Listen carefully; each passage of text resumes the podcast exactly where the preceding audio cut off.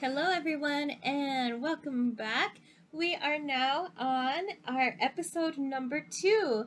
So, I am hoping that you're joining again, um, whether you be a parent, whether you be a fellow teacher, or whether you be a student, and you would like to just learn a little bit more about um, music classroom and what happens in it.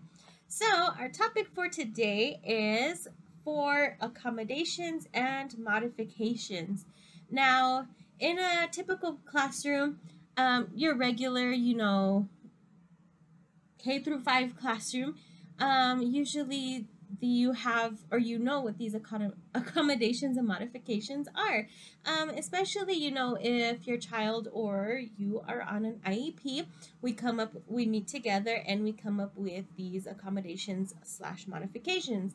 Now, for music class, PE, and art class, of course, we get those IEPs and we make those accommodations or modifications, you know, and that's for those students. However, there are still accommodations and modifications that we create um, just in case, you know, um, a student may not necessarily be on an IEP and may need these accommodations slash modifications. Um, now, when I say slash, I don't mean that they are the same thing. Accommodation and modification are two different things. Okay, so we'll go ahead and start off with accommodations, and those are what help kids learn the same material as their peers, and this allows them to meet the same expectations. So, we're given an example here that a student with dyslexia might listen to an audio version of a book. Um, also, that applies to the music classroom because uh, sometimes we do do music classroom readings, like uh, that one. I love I love this book. It is called Down by the Bay, and there's a really cute little song that goes with it. So if you haven't heard it, I would suggest looking up Down by the Bay.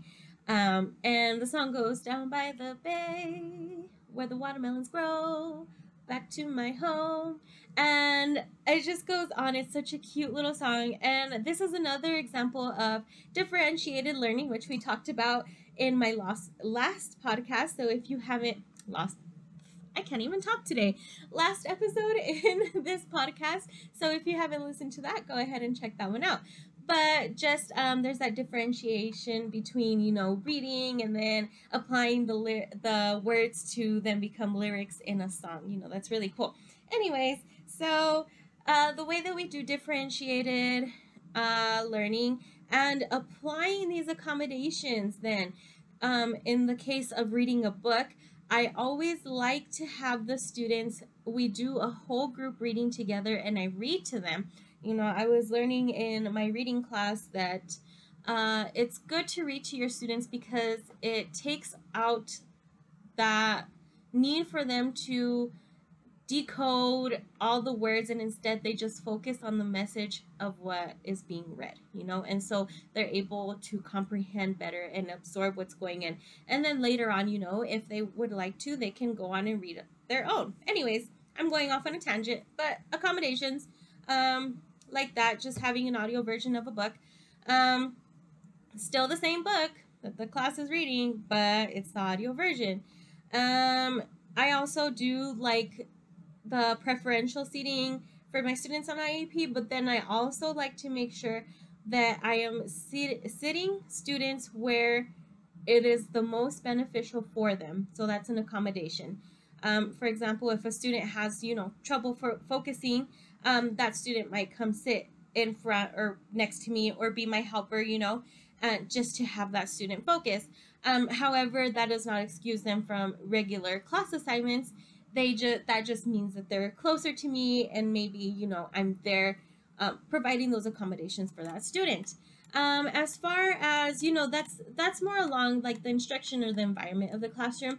When it comes to testing, uh, this would include me you know um, if a student has trouble reading reading that stu- that um, sorry give me just a second what was i going where was i going with this um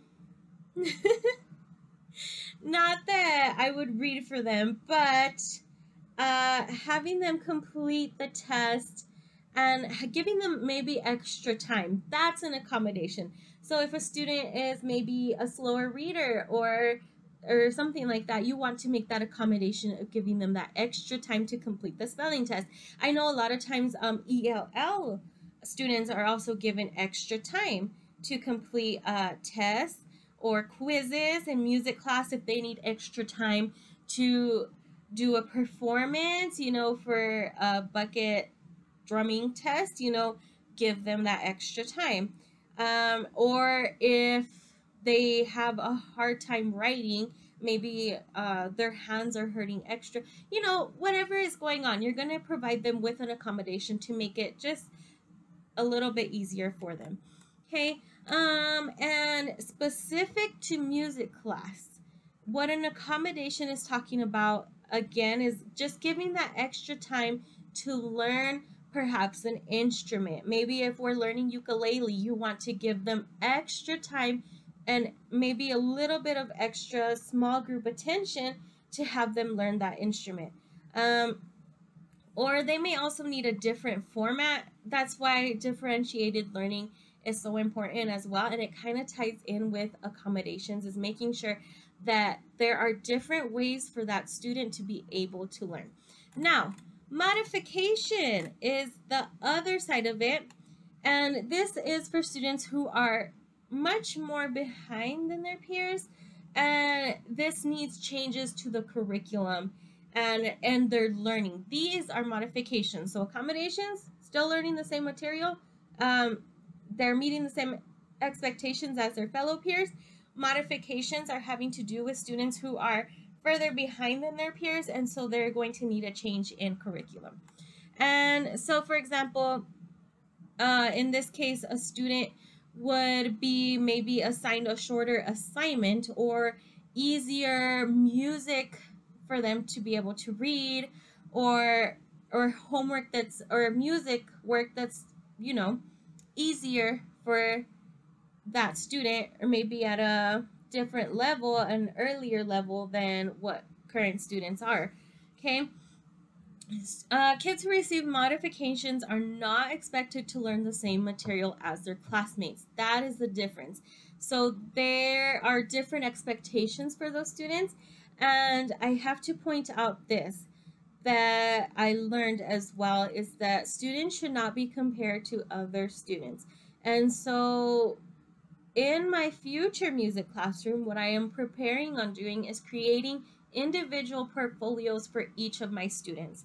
And in that portfolio, it will have their individual work, their individual growth, because you never know if students are going to be at a different level. And I learned that this year. And and comparing them to their peers is not going to create that motivation for them to learn. However, if they see, oh, hey, I started at point A and now I'm over here at point B, I see my growth. I am I am increasing and so that motivates them to keep learning. Um, modification in testing, uh, for example, if we might want to cut down on the size of the test or the questions on the test uh, that will that would be a modification. Um, we're going now into specifically for music class. Sometimes when we're learning something, uh, it can be not at the right level for that child. And so, for example, in music, I might not require this certain child to learn how to read music but I would require them to do something else at a at a lower level, you know? Still still growing within their levels, but not quite at the uh, what we are in class. Um, it also gives the example here that a PE teacher might reduce the number of laps a student needs to run. Um, so, it, especially in specialist classes like music, art, and PE, um, accommodations and modifications will look different, and this is what we're, we're, we're referring to for that.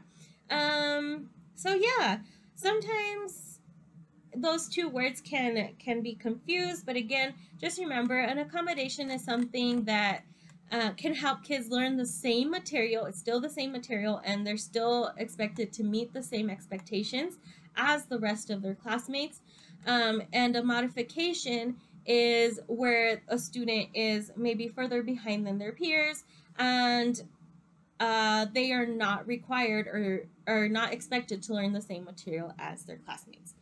Um, I'm going to go now deeper into what that might look like in my music classroom. So I have a lot of ELL students, so a lot of the accommodations that I like to make um, are to have both English and Spanish. So bilingual terms for um, any any words that we're learning. In my last podcast, I had my last episode. I had talked about um, what is it? Having a quarter note as an image, as written in English, and then written in Spanish, which is also known as a nota negra.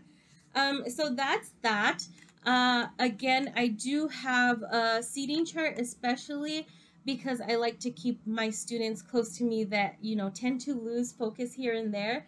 Um, I also keep the those students that are maybe struggling to catch up really close to me as well so that I can um, have that one-on-one time as soon as uh, maybe other students are practicing on their own.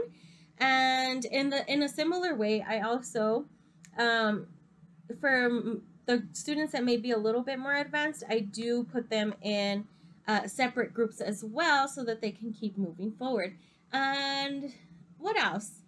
Modification, I do have modifications um, depending on the classroom and what students are in it. Uh, a lot of times I have different printouts for um, the day just in case I have a student that is not quite at that level.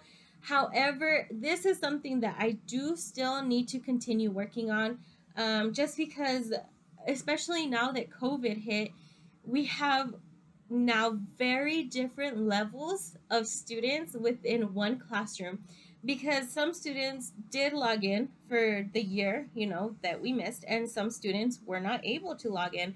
And so, a lot of that learning, some students learned the material that they had to in that year, and other students did not learn that material.